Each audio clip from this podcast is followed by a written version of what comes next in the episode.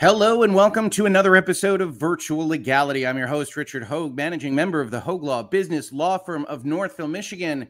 And who's ready for some hangouts and headlines this fine Monday morning, just a little bit after 7 a.m. here in the Eastern time zone of the United States? I hope everybody is excited. I hope everybody's ready for a fun, fun week this week. This is the last week that my girls are in school. We're very excited about that. Everybody's ready for summer break. I hope you all had a great weekend, did some fun stuff. I got to see that band performance I might have mentioned last week, or maybe during the uh, 10 hour live stream that we did on Saturday, uh, which I will talk about a little bit more in just a minute. But my, my daughter got to play the flute, performed the Star Spangled Banner uh, in front of a baseball game. It was very, very cool. And I am super proud of her. So I wanted to make sure I said that right at the front end of this video in case she caught this. It's a little bit, it's a little bit early for her to be running around and getting ready for school today. Uh, but I am very, very proud of you, honey. Uh, and it was a lot of fun. Uh, where is everybody calling in from uh, today? Uh, I did also want to mention that for whatever reason, if you recall last week, I, I had to do some things with the uh, StreamYard as the technical stuff behind the scenes wasn't quite working. it seems to be a little bit better today, but it is going slowly and picking up the chats uh, from this side of the screen to this side of the screen. I won't get into too much of the back end technicalities. I think it's functioning now, uh, but it does appear to be functioning a little bit more slowly than I would like. So please bear with me as I try to grab things like good evening from China. That is awesome. I think that's the first time that I have seen China here. Hi from Texas. Hi from Milford, Michigan. That's close. I know where that is good afternoon from England. And I would try to do an English accent to, to help that out, but I, you don't want that from me. Uh, everybody would be disappointed, uh, and that wouldn't be very fun. Uh, calling in from Denmark. I do like that I use the phrase calling in there, like I'm running a radio show, old school style. Cornwall in the UK. Brisbane, I think is how I was told to pronounce this one. Australia. Hi from Seattle. Oh, it's super early over there. Good afternoon from Israel. Hello from Alaska, Serbia, North Carolina, Alabama. I love having these conversations with all of you folks from all around the country, all around the world, uh, because uh, it's a lot of fun. Um, so thank you everybody for giving me all these wonderful locations. I I think I'm going to start the stream always with this because I just think it's very very cool to think of all of us getting together, talking about some interesting things, having a fun hangout to start our day here in the United States to have a fun afternoon or lunchtime period in places like uh, the UK, uh, and just to have these conversations together because I think that is uh, pretty pretty awesome. I also wanted to grab the super chat here. Jay Birdie Lewis, how is it that the story that should have ended with an editor's note has somehow turned into Inception? If you guys haven't read this article we're going to go through today, uh, get excited because there is some absolutely crazy stuff. And in case you really want to have some inception, not only is this about an editor's note in a different article in the same paper that the journalist is writing for, it also has an editor's note as a correction slash update to the story. So it just keeps going on and on and on. Uh, and if you didn't watch the Washington Post this week, I'll talk about this a little bit more when we go into the article itself. This last week, the Washington Post had a completely separate, but maybe not completely separate set of events that was also wild, in which the executive editor tried to tell their reporters to stop sniping at each other on Twitter. It continued. One of their major reporters got fired over it. And all of this is happening in the background. Uh, so it's been a wild time at that particular newspaper. Uh, and as someone that is very interested in watching how messages go out to people, how people pick up news and stories and what they believe about them, this is absolutely fascinating.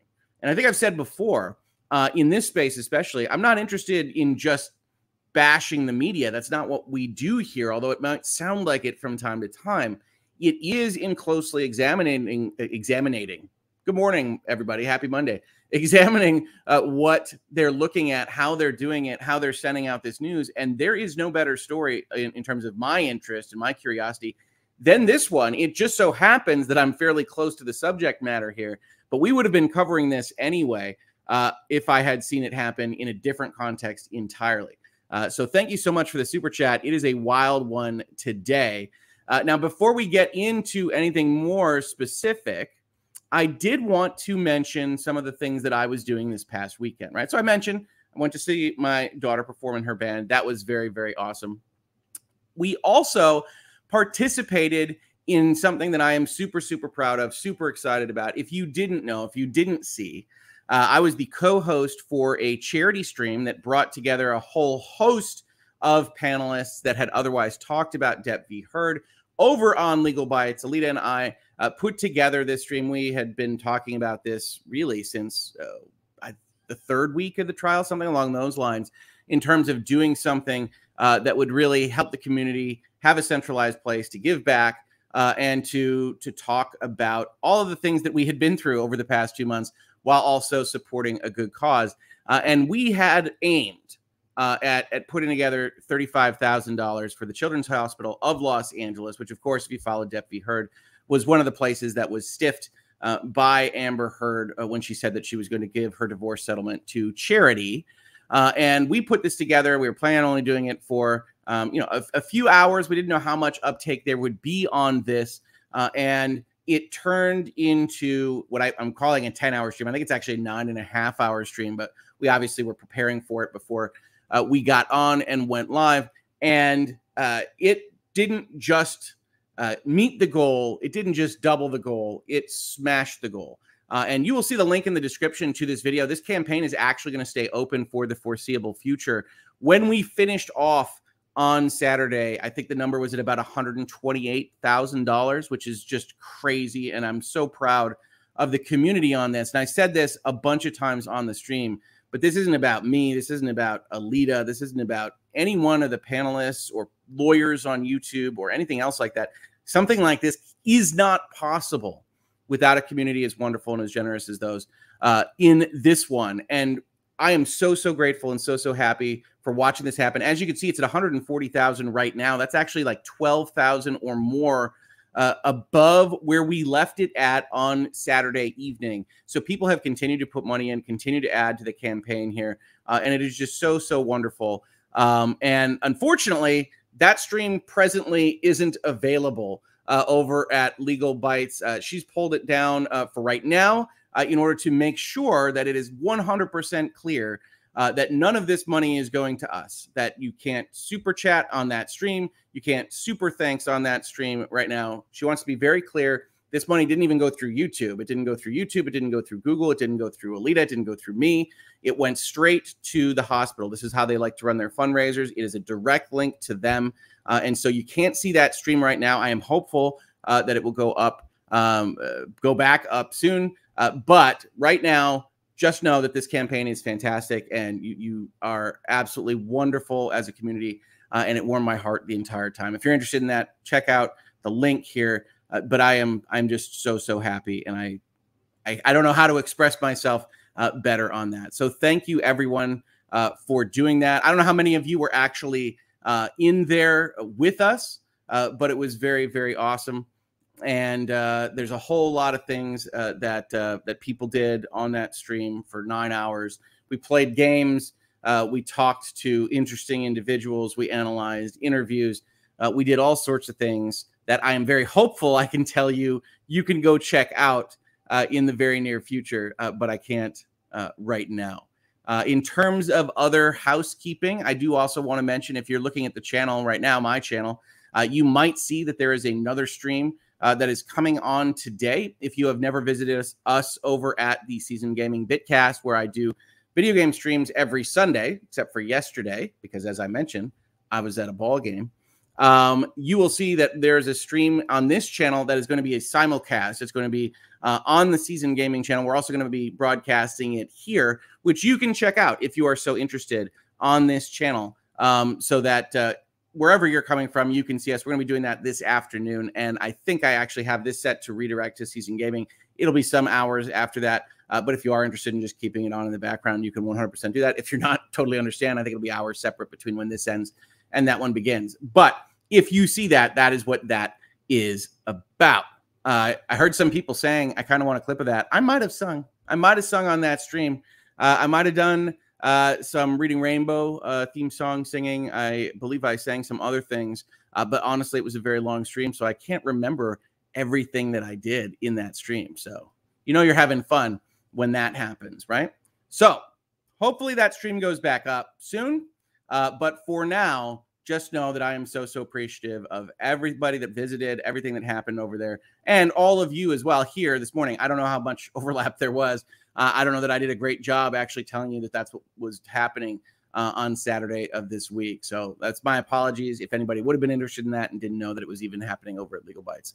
Otherwise, let's talk about headlines. So I promised a headline. I've got a headline. This is in the Washington Post. Remember, democracy dies in darkness. Opinion Taylor Lorenz said an editor was to blame. Is that okay? Now, in and of itself, that's kind of a weird headline. It kind of presupposes that you understand exactly what was happening at the Washington Post for a good chunk of time uh, and know exactly what this is talking about. If you don't, I'm not sure exactly how this is going to communicate that to you, other than the fact that, hey, this looks a little bit like a headlines thumbnail, right? This is this is the article that we have read through a couple of times now because it keeps popping up. Who won the Depp Heard trial? Content creators that went all in. It's got a Taylor Lorenz tweet and a big long editor's note in a kind of graphical styling.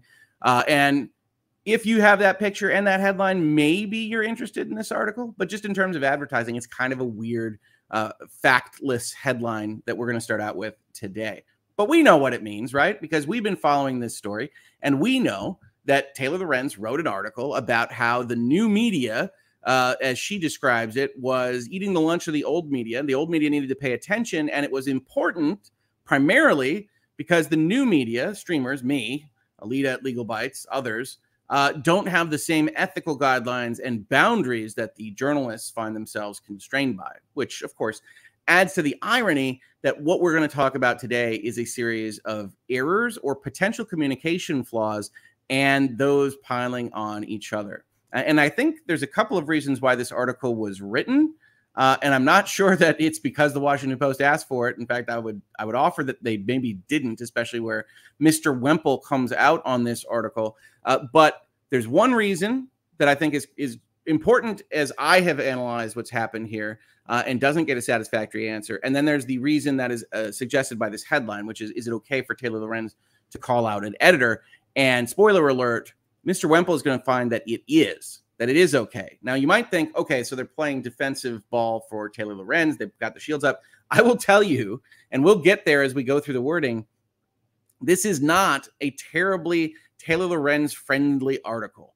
And that's in and of itself unusual because, as I mentioned earlier in this video, the Washington Post is having a problem with comedy with a T with friendliness between its journalists and has gone so far as to basically go out there and say, you guys need to stop attacking each other. It is the policy of the Washington Post that our journalists don't attack each other because we need to have some level of professionalism and trust in the institution and our journalists that our uh, fans, our customers can actually have for us. So the fact that that happens before this article goes up, and this article I'm going to be frank, throws some shade at Taylor Lorenz is interesting in and of itself. In an article, mind you, not a tweet. So this is either more official and less problematic or more official and more problematic, depending on what perspective you bring to the table. Like I said, the Washington Post is the gift that does not end on this kind of thing. So let's look at this. First, we note a big old update.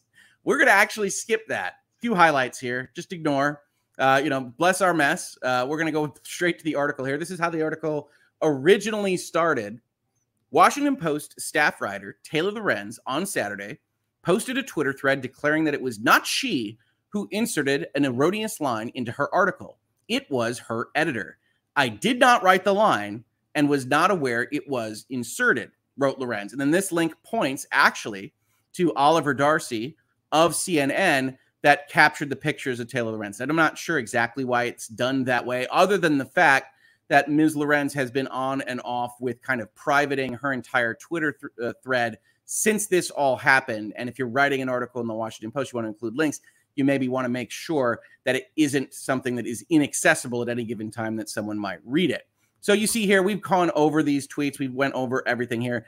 As the author here suggests, her first tweet last Thursday, an incorrect line was added to a story of mine before publishing due to a miscommunication with an editor. I did not write the line. I was not aware it was inserted. I asked for it to be removed right after the story went live. And again, giving the benefit of the doubt to Taylor Lorenz, one presumes she didn't ask for it to be removed in a stealth edit that the Washington Post actually engaged in, but following whatever rules the editors have at the Washington Post. And we're going to talk about those as part of this article. Um, so that's what we've got here so far. Taylor Lorenz says it was an editor's fault. It wasn't my fault. And that can be seen as blame shifting a little bit. But of course, if it was in fact the editor that did this, we're going to talk about it in this article. There is some legitimacy to a journalist saying, hey, I shouldn't have this crush my byline. People assume that I did this.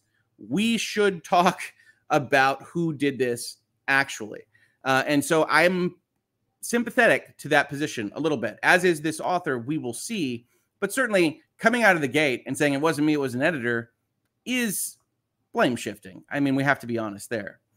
This should have been a small correction for a miscommunication, but it turned into a multi day media cycle intentionally aimed at discrediting the Washington Post and me. And we've talked about that in this space as well, which is to say, it certainly appears that there are factions in journalism that don't like Taylor Lorenz uh, and did, in fact, probably jump on this more than if it had been somebody else. That doesn't make it wrong to report on, which is where Taylor Lorenz kind of gets tripped up. But she clearly thinks that this is something that is heightened, that is an attack style against her personally. Uh, and I can't say that she is wrong insofar as there really was a lot of jumping on this particular story. One takeaway from Lorenz's thread was unmistakable. In a series of tweets, Lorenz blames her editor for having inserted the error into her story and says she is the victim of a bad faith campaign. And again, this is Oliver Darcy's tweet, right? This is what he says in a series of tweets, blames her editor and says she's a victim of a bad faith campaign. This is important, right? I just said that Taylor Lorenz maybe has a point if an editor actually did this, as any of us would agree in terms of if we wrote an article, somebody inserted something that we didn't think was true and that we didn't know about, that could potentially be uh, something that we would say, hey, that's not my fault. Uh, now, the miscommunication is still kind of passive voice, so we don't know what that means. But this paragraph from Erik Wemple gives away the game in terms of what he's thinking here. One takeaway from Lorenz's thread was unmistakable. And that's what Oliver Darcy takes away. Now, he says it's unmistakable, yet, if we recall what Taylor Lorenz actually responds to Oliver Darcy, it's no, actually, this type of coverage is so irresponsible and dangerous. It's misrepresenting my words to amplify a manufactured outrage campaign by right wing media and radicalized influencers, which is driving a vicious harassment smear campaign against me. CNN is gleefully piling on.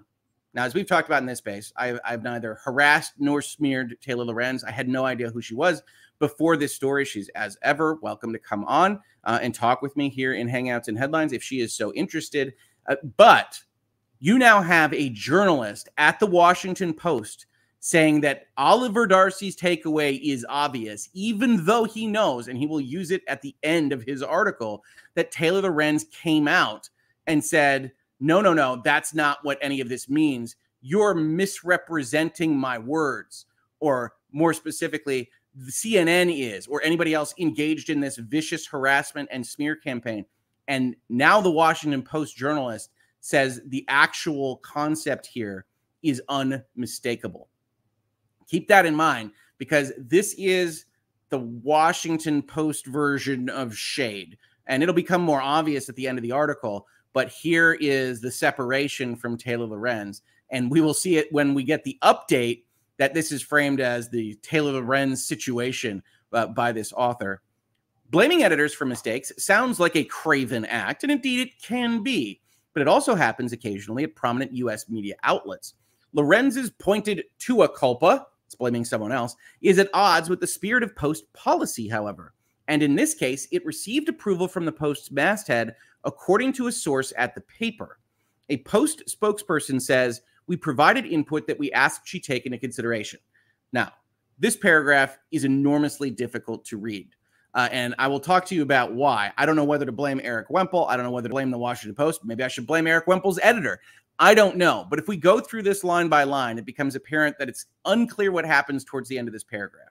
Right? Blaming editors for mistakes sounds like a craven act. Uh, and indeed, it can be. Okay. That's not committing one way or the other, but we can throw that sentence out. But it also happens occasionally at prominent US media outlets. Okay. So here he's going to establish that you can actually blame editing, you can blame the editor at various places that perform journalism in especially the United States. Erik Wemple, if you go look at his bio, is actually kind of the media watchdog person for the Washington Post. And occasionally, apparently, he aims his spotlight at his employer itself. Then we get to the third sentence. Lorenz's pointed tua culpa is at odds with the spirit of post policy, however.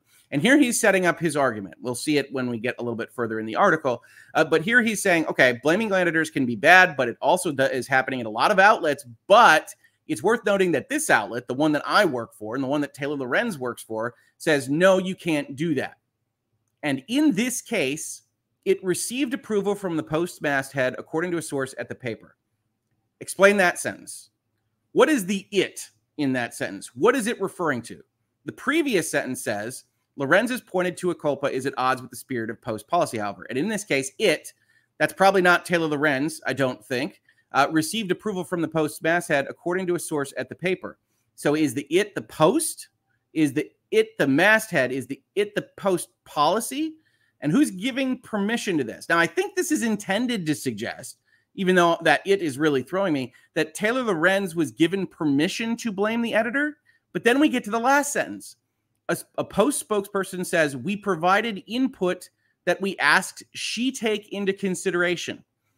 That doesn't sound like an institution that is thrilled with what Taylor Lorenz put out there on Twitter because you could easily say, Hey, we told her this is the situation, this is the editor. You know what? Hey, I think that this is something that we should have talked about a little bit more. So, the it received approval from the Post masthead, according to a source of the paper, I don't know how to read it except that it is Lorenz blaming the editor. So I, I guess if you're going to take the concept of the tua culpa as the, the, the noun here and say that that's what received permission, I guess that's how we can read it. But then the we asked she take into consideration is just odd, right? Because you'd say effectively here, as the post spokesperson, we gave permission. And that's not what this says. So I don't know whether Erik Wemple is taking a leap. I don't know whether he's got different background from the Washington Post. He obviously works there. But in any event, this paragraph for the layperson, heck, even for the lawyer, is tremendously difficult to unpack. And I don't know whether that's intentional or not, but that's where we go from here. The imbroglio kicked off a week ago with the publication of Lorenz's article on the internet Content Creators Who Thrived from the Johnny Depp Amber Heard Defamation Trial. The original version said that two creators, Alyte Mazeika and the anonymous That Umbrella Guy, had been contacted for comment. FoxNews.com reported that the paper deleted that claim with a stealth edit. The Post published a series of corrections and an editor's note attempting to address the situation. It now reads, and we'll talk about that editor's note in a second. The weird part about this paragraph is the FoxNews.com reference right? And we've seen this used by Taylor Lorenz. We've seen her discuss right wing media campaigns and all these various things. And it is certainly true that various bits of Fox and others on the right side of the United States journalistic output uh, did leap at that. However, you're Erik Wemple. You're reporting on the Washington Post. This was stealth edited. I can attest to this with personal knowledge, as I can show in the first video that I did covering this that there is a change from what was existent in that article. It is otherwise unnoted. If you're a journalist at the Washington Post, it seems to me that you can admit to that here, especially since the editor's note actually says during that process, the Post removed the incorrect statement from the story, but did not note its removal, a violation of our corrections policy. This is an admitted error from the Washington Post already. Why does foxnews.com enter into this paragraph? Right? We do rhetorical analysis here. What is happening?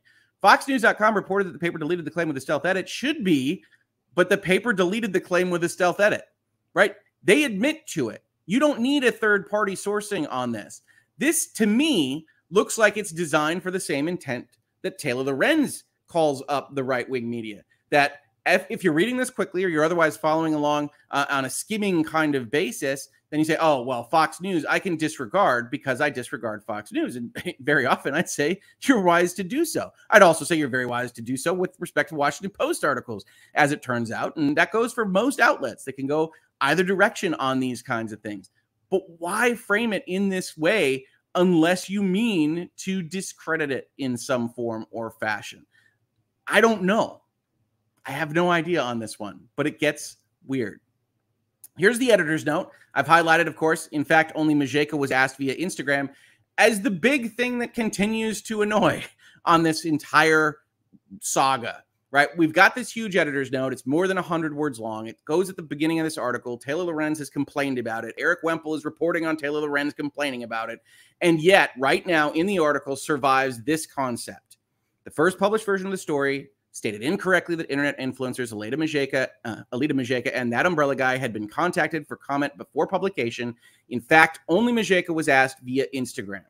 And we know that this appears to be untrue. We know that Alyte says it's untrue. More importantly, we know that Taylor Lorenz says it's untrue.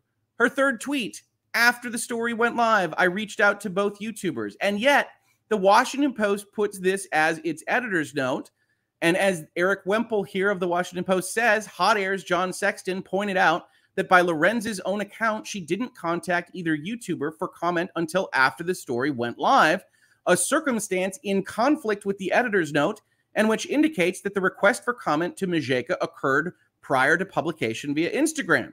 This is obvious to everyone. Taylor Lorenz does not appear to be fighting this, but the Washington Post put this in its editor's note and Here's the kicker they refused to answer Erik Wemple about this particular notion. Erik Wemple, journalist for the Washington Post, interviews the Washington Post on this topic, and the Washington Post says, nah. Or as he puts it in this article, we've asked the Post for clarification on this point because it matters. This is Erik Wemple doubling down, right? He could have just said, hey, they refused to answer, the Post refuses comment, whatever. He says, we've asked for clarification because it matters. This is an important thing. I'm going to underline it. I'm going to hang a lampshade on it. This is critical because why? If the post can't nail down the facts in an editor's note, after looking at this thing five separate times, where else should we trust it to do so? Bingo. Absolutely. As much as Taylor Lorenz or others uh, defending what has happened here want to say this isn't important.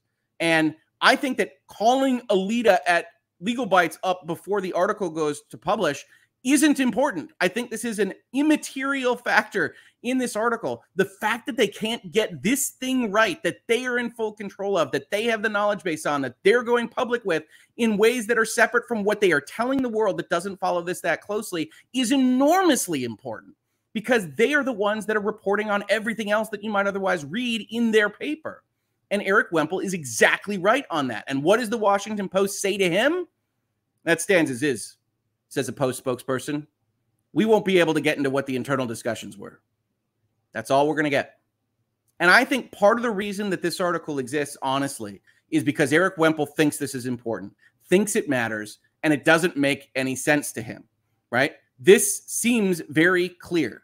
You put in your editor's note that Alyte Mazeika was, in fact, asked on Instagram to comment before publication right? And others have pointed out, well, if you strictly parse this sentence, in fact, only Mazeika was asked via Instagram. It only implies that it's before publication, and that's really after publication. They're playing tricks with you. One, no, it doesn't. The in fact points back to before publication, and so they are done and dead on that. But let's say that that was a successful trickeration. That is exactly the opposite of what you want from your journalistic press. You do not want to believe that you have to parse it like it's a damn contract with opposing counsel to figure out what the truth is, that they're trying to trick you in every corner. So, honestly, if this was a successful trick, and it is not, it would actually be more damning for the Washington Post because you cannot have that level of lack of trust with who you're otherwise paying to provide you with news services. And I can't speak for the Washington Post's circulation level or profitability, but if that kind of thing happens, this is bad enough. If it really is determined that they're trying to trick you on everything all the time, whether it matters or not, there is no possible way I could recommend anyone to read anything from an outlet that does that kind of thing. And so I think Erik Wemple wrote this article in part because of the question that he asked at the top, but also to highlight this. This is ridiculous. The Washington Post is being called out on all corners for exactly this, and they say that stands as is. Sorry, bro. We're going to refuse to answer your question, fellow journalist of the Washington Post. And that's the big ticket item here to me. We'll see that he comes out with the conclusion that it should be okay to question editors. I'm not as invested in the answer to that question as a non journalist uh, as I am in what you go out with to your customers, to your readers, to the folks that you are purported to be telling the truth to. And now I don't know whether I can believe that you're the actual Washington Post. You put the date in the masthead. I don't know if I can believe that if this is the level that we're going to get to. But let's talk about the second question. Another question hanging over the editor's note relates to policy. What if the first iteration had asserted that the mistake came off the keyboard of an editor?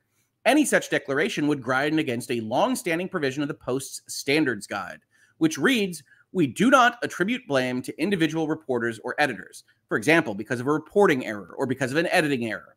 But we may note that an error was the result of a production problem or because incorrect information came to us from a trusted source, wire services, individuals quoted, etc. The policy controls how the newspaper articulates corrections and editor's notes and has a more tenuous sway over tweets and other statements from the Post. Now, this actually goes to the heart of what the Post has been dealing with right now, which is is Twitter the workplace? What are we allowed to control of our journalists over there? Taylor Lorenz doesn't ask for a correction or an editor's note that says it was the editor's fault. She goes out on Twitter and proclaims it to the world. And so Erik Wemple is kind of figuring out what that should mean here as he works through his opinion piece and says, look, we're not allowed to attribute blame to individual reporters or editors formally, but it holds a more tenuous sway over tweets and other statements. And this is how the Post journalists wound up sniping at each other for a long period of time. Now, the Post wound up firing the journalist that was doing that. It's unclear whether they intend to take a stronger tack against Twitter and social media in general, but it wouldn't surprise me if that's where they wound up because they've had so much difficulty in the last, I don't know, a few months at least on this particular topic. So maybe they go in and their corrections policy more specifically associates itself with social media, and you'll see that recommended here by Mr. Wemple. In a 2006 column, then Post ombudsman Deborah Howell traced the philosophical roots of the Post's subversion to due to an editing error. Then ex- executive editor Len Downie told Howell, reporters get bylines and prizes when they do well, and editors don't. So they shouldn't be thrown under the bus effectively. Peter Baker, then a White House correspondent at the Post, countered writers are held accountable because our names are on the bylines. Why should writers be held accountable when it's not their fault? And those are decent arguments. Honestly, in a vacuum, I would tend to side with the journalist here. If it if your name is on something and you didn't put it in there, I don't have any problem saying, "Hey, I didn't put it in there." Correct says the New York Times. And so here, Mr. Wemple's pointing out, as he indicated earlier on in the article, other outlets do it differently.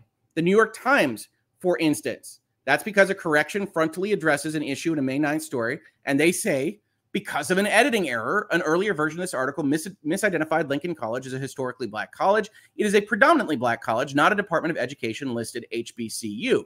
So an editor went in, changed a reference, and the journalist here would have been blamed for it, except for the New York Times got in front of it and said, "Oh, that's an editor. I don't have any problem with this approach." And I think Erik Wemple doesn't have any problem with this approach. Now, of course, he's tilted. He's biased. He's a journalist he wants to be able to say if something like this were to happen to him, he could blame the editor. So that's fine, but it doesn't make his argument wrong. Philip B. Corbett, associate managing editor for standards at the Times, tells the Erik Wemple blog, and I looked this up. I, I, could not find it. It appears to be a reference to the Washington Post uh, item, and I don't know what relation it has to Erik Wemple as a person and as a journalist for the Washington Post. So it's a little bit of an odd reference here. He tells it to the blog via email that has long been our normal practice. It's simply an effort to be fair to reporters whose names are on the story and shield them from criticism if they aren't to blame for a mistake. All that makes sense, checks out. Many outlets, including CNN, the Associated Press, USA Today, Slate, MSNBC, The Daily Beast, and yes, even The Post, have at least dabbled in this formulation. And this is an eclectic, what, what an eclectic group of journalistic outlets. I don't know what you want to do with Slate and the Daily Beast in this formulation uh, to bring in uh, to this particular argument. But he's trying to establish hey, a lot of folks let you blame the editor, though a CNN spokeswoman says it's not policy to attribute mistakes to editors. They want to focus on what is being corrected. uh, or the AP spokeswoman says that. Decades ago, and here comes his thesis the post institutional approach to corrections made more sense. The work of reporters back then wasn't fly specked on social media sites, dissected for mistakes, and repurposed for the next instance of wrongdoing or alleged wrongdoing. These days, it is. If the argument for the Post's policy were ever correct, it's not anymore. So, not actually a ton of argumentative evidence here. Uh, we go from other people do it to social media has changed everything. And I don't know whether that's accurate or not, right? I have no idea.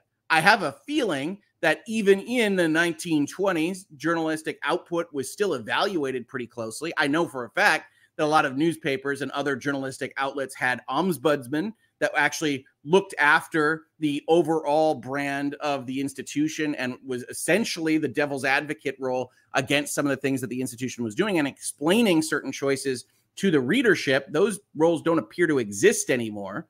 So I'm not positive that I buy this as an effective argument, but I'm not sure it needs to be. I, I do find myself more sympathetic to if your byline is on there and somebody else changes it, you should be able to say that.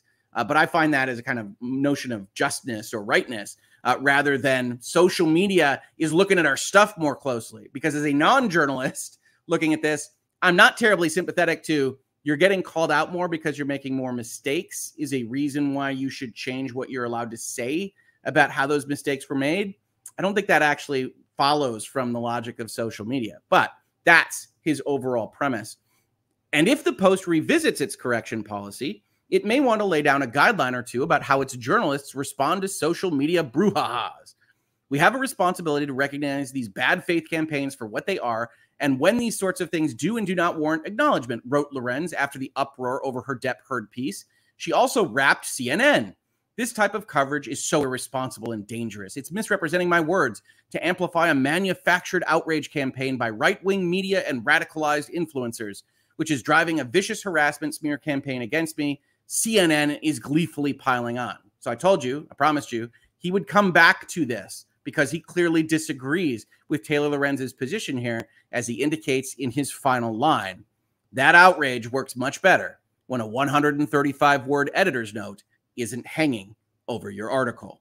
And that's where he finishes off things. So a ton of shade thrown at Taylor Lorenz in the original article that he writes. And that's before we even get to the update and note. Now, before we get to that update and note, I do have a couple of super chats. So let's talk about those. Let me know how you feel about Mr. Wemple's output, how the Washington Post just stonewalls him on what I consider to be the most important question arising out of this so that he can navel gaze on whether editors should be thrown under buses or not. Uh, but I still think it's useful to note that the Washington Post continues to spiral on this question in a way that I don't think we could have anticipated going in. So let's take a couple of those super chats. Uh, we, we did this one. Thank you so much, Jay Birdie Lewis. Skew SME, Washington Post, and their staff are so self conscious and weirdly self important. Smiley face, smiley face, smiley face. Yeah, I mean, I, I, think that it's the nature of the beast to be at a, a national outlet, to think of yourself very high up on the food chain. We're seeing a lot of that writ large on social media. One story I could possibly bring up is some stuff that the that uh, I think it's NBC, it might be MSNBC uh, tech correspondent person is continuing to bring up on social media over the last 24 or 48 uh, hours. I'm not entirely certain what to do with tweets vis a vis headlines, uh, but we might cover it later on. There's certainly an aura of who are these people to come play in our playground. Uh, and I'm all for it. You know, bring it on for these arguments. SL, maybe sing our fight song to push to 150,000, go blue. I don't know. Can people uh, withdraw that money if they get upset? uh, at uh, just a proud Wolverine and, and going blue on this kind of thing. Maybe I could do that. We'll see. We'll see. Thank you so much, SL. Aaron Flemings, the fundraiser was entertaining and informative. Wonderful. I'm sharing the link with my workmates today. Good work, Hoeg. Thank you, Aaron. I appreciate it. Britt Cormier, from before you read the article, Washington Post seems to be Ouroboros, and I never get that pronunciation right, with this drama, the snake that eats its tail. You know, uh, yes, I uh, I think that they can't stop can't stop, won't stop, covering themselves. It's it's interesting, right? Because it's it's making things worse, but it's also kind of feeding a certain institutional egoism. It's it's bizarre, uh, but I love watching it because I think it is informative for our media outlets and and what to take from them when it's a news story that doesn't have all this going on with it, right? Zach Frisch, coffee money and a thanks for the breakdown. Thank you, Zach. I can't believe Washington Post wrote this article. This is like blameception. Is the Washington Post actually run by teenagers? Like, wow, have some poise already and quit petty fogging to try and save face. I don't recognize that term. Um, but uh, thank you so much, Zach. I really appreciate it. And apple pie, democracy dies in darkness is fitting. This is as convoluted and complex as a Kingdom Hearts game plot. They do talk a lot about the darkness in Kingdom Hearts. I love that tweet, or I love that uh, super chat. I apologize. Nobody's tweeting here except for Taylor Lorenz. Uh, thank you so much uh, for the support. And yeah, it's it's absolutely crazy. It's absolutely crazy, but it is not done, right? It is not done. So let's scroll back up to the top as I promised, and we will see that this entire thing is gotten worse. Or as Erik Wemple says at the top, to get again, give you a kind of connotation, a hint at how he feels about this whole thing. The fallout from the Lorenz story continues. On Thursday, members of the Post Features staff held a meeting with Post executive editor Sally Buzbee, senior managing editor Cameron Barr, managing editor of Diversity and Inclusion Krissah Thompson, and managing editor of Digital News Kat Downs Mulder.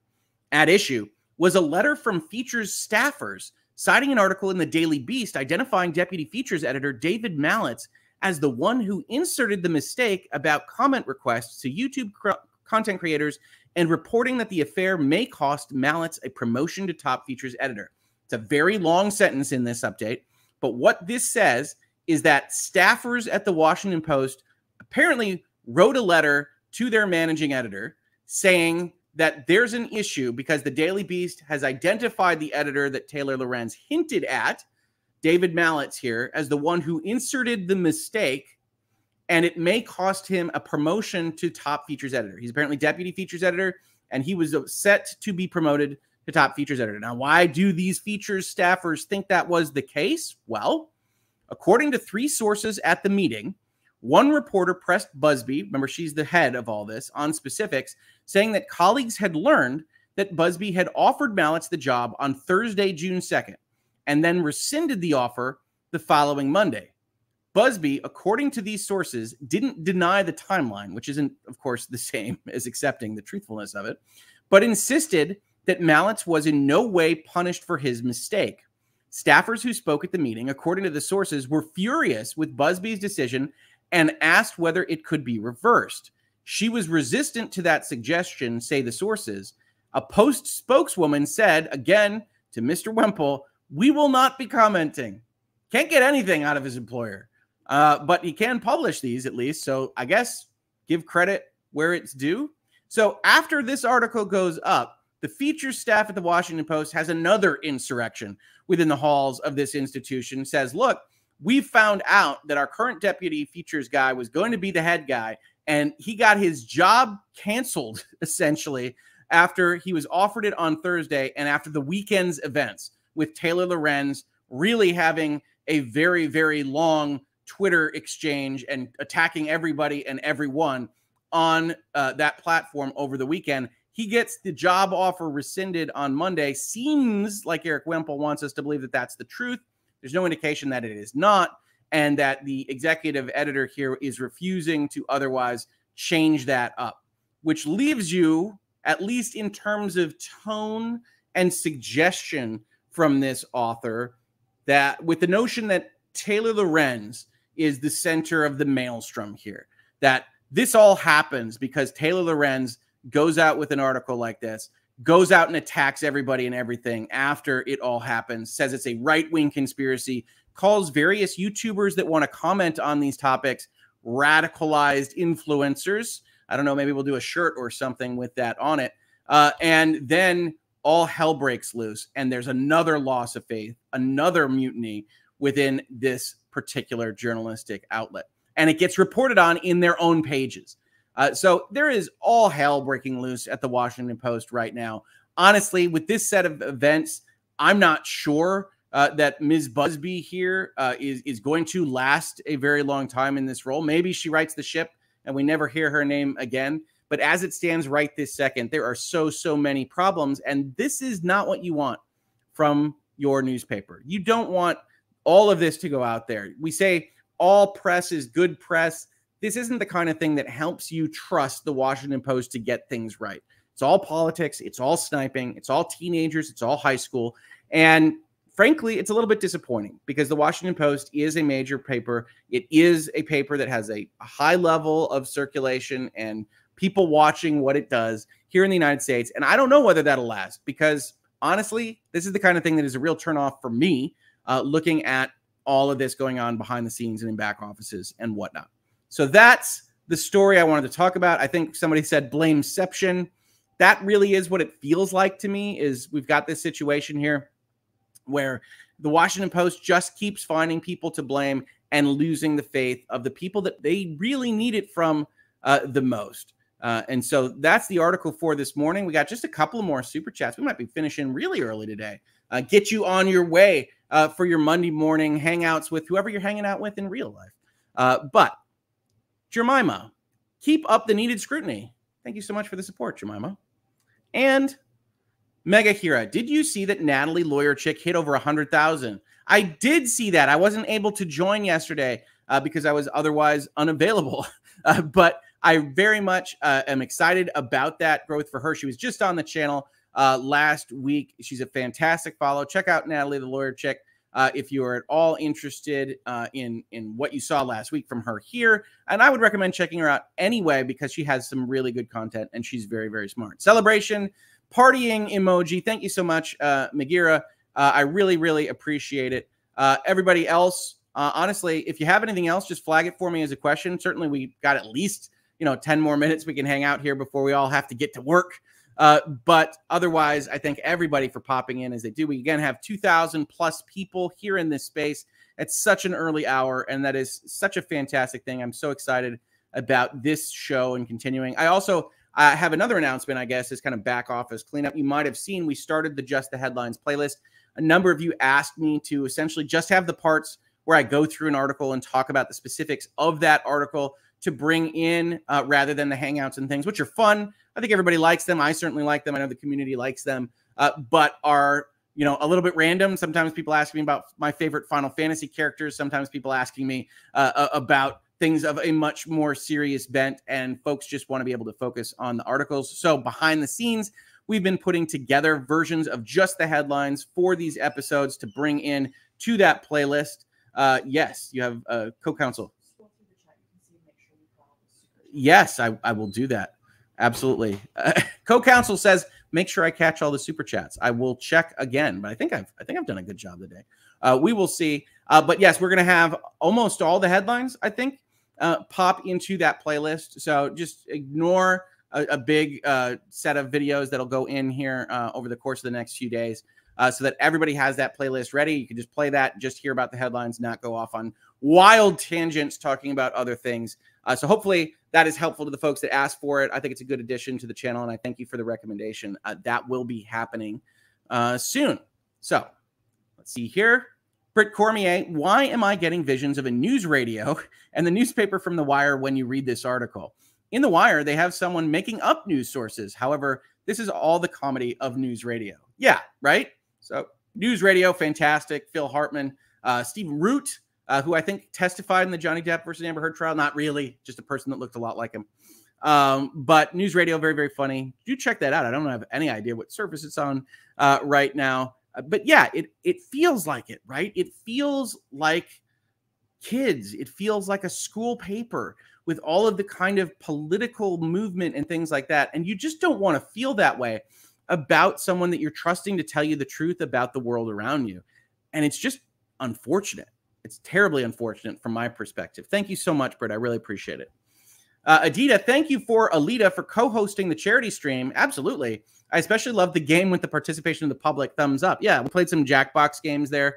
Uh, we'll probably do that in this space uh, in the future, uh, as well as other games. But I I launched this show. We got to get this working, and schedule wise, I want to make sure that we do that. Uh, I am planning on skipping one day a week uh, right now, I'm doing four episodes a week during the business week. I think right now, like last week, we'll skip Wednesday, uh, just so that you know. Uh, and maybe that will be our schedule moving forward. But again, we're just trying to evaluate what works, uh, what makes sure that this can continue on a good pace and still get out Virtual Legality Prime episodes. Uh, we got out two last week. I would love to have that number at at least three uh, per week to go with Hangouts and headlines. And I think we'd be doing pretty good on content before adding some more stuff uh, that we might have planned. So I really, really appreciate it. What is the Go Blue song? Hail to the Victors? You look up Hail to the Victors. It's a little early in the morning uh, for me to start singing, but Hail to the Victors is my alma mater song uh, and the best college football fight song in all the land. Um, so you can check that out. Uh, my wife is trying to make sure that I didn't miss any super chats that I can see. So we're going to do a quick scroll back again. But I think we did good this time. I think we made it out just fine. So, co counsel, I really appreciate it, uh, making sure that I didn't miss any this time. Uh, but otherwise, I think we got everything except for this last one. Zach Frisch, if you had an employee who went on a public blame campaign, why on earth would you keep them around and back them? Well, it depends, right? When you're in academia or you're in journalism, one of the things you're fighting against at the same time is this notion of kind of freedom of speech principles, right? We've talked in this space about freedom of speech being really only Congress, only the government throwing you in a cage for saying a bad thing. And that's true. But certain places like universities, like newspapers, have a broader concept that they want to represent the concept of freedom of speech that we want professors to be able to say what they will without fear of firing because that's how you have the battle of ideas. That's how you kind of get through argumentation because we don't want someone from above to be judging them on something that might be otherwise controversial but ultimately right uh, because the public can otherwise sway things one way or another. Now that said i think you can absolutely cross the line and i think what happened at the washington post absolutely did that by the time you're giving the second or third warning that says, don't snipe at each other, and then she doubles down in the immediate aftermath of that, at some point, you have to fire them. And she was fired for effectively insubordination. Look, this is how we're trying to control what is good for this institution and the trust people should have within it. And if you can't follow those rules, you aren't acting in our best interest. And so we can fire you. So I think it was legitimate at that point in time. But reasonable minds can differ on that. You saw uh, Natalie uh, from uh, the New Republic talking with us last week. She went out there on Twitter and said she thought that firing was ridiculous. Now, she's a journalist, and that makes sense. But I tend to disagree. I tend to say at some point you have to be able to control the movement of your ship, or else you're you don't have a ship at all. You've given it up uh, to the people that you've hired. And anybody can make a wrong-headed hire. It's it's very difficult to fully be able to predict how people that you're otherwise going to hire are going to work within your institution uh, or your organization. You could be much smaller than the Washington Post and hire somebody and say, "Oh, actually, that person is a net negative for what we want to do uh, as a group together, and we should look into doing something about it." But you know, she's protected by a union. Uh, she there's a whole bunch of other things that go into that particular uh, equation and here, the Washington Post finally had enough, and I can't say that they were wrong. Michael JM, what are the chances the promotion was rescinded because he stealth edited the fix, not because of the error itself? I think that's a fantastic question. We're not getting any information on any of this, right?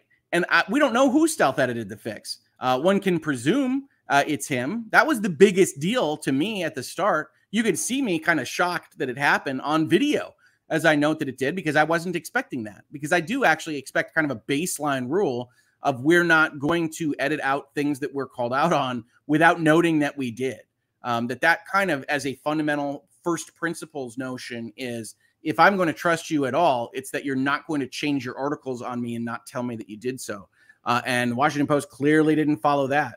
Uh, and that is a big, big, big deal to me. But it's also a big deal that when they get an editor's note in there, it appears to be a- absolutely wrong, and they refuse to talk about it to their own journalist, who is a friendly face, one would assume, uh, and they don't otherwise clear that up. So I think it could be the stealth edit is worse than the original inclusion, right? Again, I've said in a number of spaces, including here, I see this as something that could have been solved very quickly with effectively um, that was included accidentally uh, due to a miscommunication. We regret the error. It goes away and it never comes back. And that they tried to fix it in a, in a number of different ways. There's the interim fix that doesn't get mentioned as much, where they put the lines back in that Alyte declined to comment and that umbrella guy could not be reached for comment. And then the, and the correction is just, we talked about it wrongly before. only it doubled down on that wrongness. They get called out again. That's why an editor's note pops in. So it could be that this individual is correcting things badly as well and, and is covering for something. I, I can't speculate as to why this is happening. My tweet on this is why in the world would the Washington Post double down on this when it doesn't matter? The fact that you didn't contact Alyte Mazeika before you put her reference for, to a Business Insider article in your uh, opinion piece does not matter. Why are you doing this right now? And I haven't gotten a good answer to that from anyone, including the Washington Post. Secret McSwirl, don't miss this one. I feel like I'm being challenged. I did not miss it, Secret McSquirrel. I'm doing my best. Actually, the the uh, StreamYard has worked a lot better uh, today than it was before. Uh, so I'm hopeful that we've gotten past the hump uh, on the problems here uh, moving forward. Uh, Mimi, thoughts on Amber Heard doing a one hour interview on NBC on Friday? I didn't know it existed until this super chat. Is that really what's going to happen? Oh my goodness. All right. Well, good luck. Uh, we might have to cover that. We might have to cover that. We probably have to transcribe it, but we might have to cover that. Thank you for letting me know. I have no thoughts on that. Um, so I will keep my eyes open. Um, and I see uh, I see Detective Seeds out here in the chat. Hey, Detective Seeds, we gotta get likes over a thousand. Yeah, like and subscribe if you enjoy this kind of content. Always appreciated. Smash that like button like a spider on the wall, baby. I hate it when you get the spider guts on the wall. You, you got to be careful with those spiders, uh, Detective Seeds. Uh, but I really appreciate it. And I think I got everything that co counsel has warned me about. Uh, she's very worried about me, uh, of course. So I think that's going to do it for this morning. A, a quick, a svelte hour long episode. Not svelte for YouTube standards, but certainly svelte for us here in Hangouts and Headline Standards. Now, I do want to mention as I said, I think we're going to try to do four episodes a week right now. We'll see if that works. Um, uh, right now, we're planning on skipping Wednesday. If you have any stories, uh, DM me, uh, DM them to me on Twitter. That's the best way to reach me. Um, and let's start trying to move out of Amber Heard, Johnny Depp territory. I've got some cool stuff uh, that I think we can talk about, how it's reported on, maybe talk about the legalities of some things uh, that I'm looking forward to. But this is not intended to be a show that is only headlines related to Depp v. Heard truthfully, this headline wasn't, even though that was the genesis point of the story. But anything that you find interesting that you think would be worthwhile of analysis doesn't even necessarily need to be in the legal space. I intend to draw in some technology and some video game stuff and some movie stuff as well. Uh, please feel free to send them to me. I love hearing from you. I love getting those tips. And when I get it from a number of different people, I know that it's something that um, you guys would be interested in. So thank you, everybody that has dropped in this morning for an early morning hangout. I'm going to send you out on your way here at 8 a.m. Eastern. I really appreciate it. Everybody, I will see you on the Bitcast stream, which will be simulcast on this channel in about five hours. Uh, otherwise, if I don't see you then, I'll see you on the next Virtual Legality. And thanks so much for dropping by and for all of the community donating so much to the Children's Hospital of Los Angeles. I'm still blown away by that. Thank you so much and have a great day.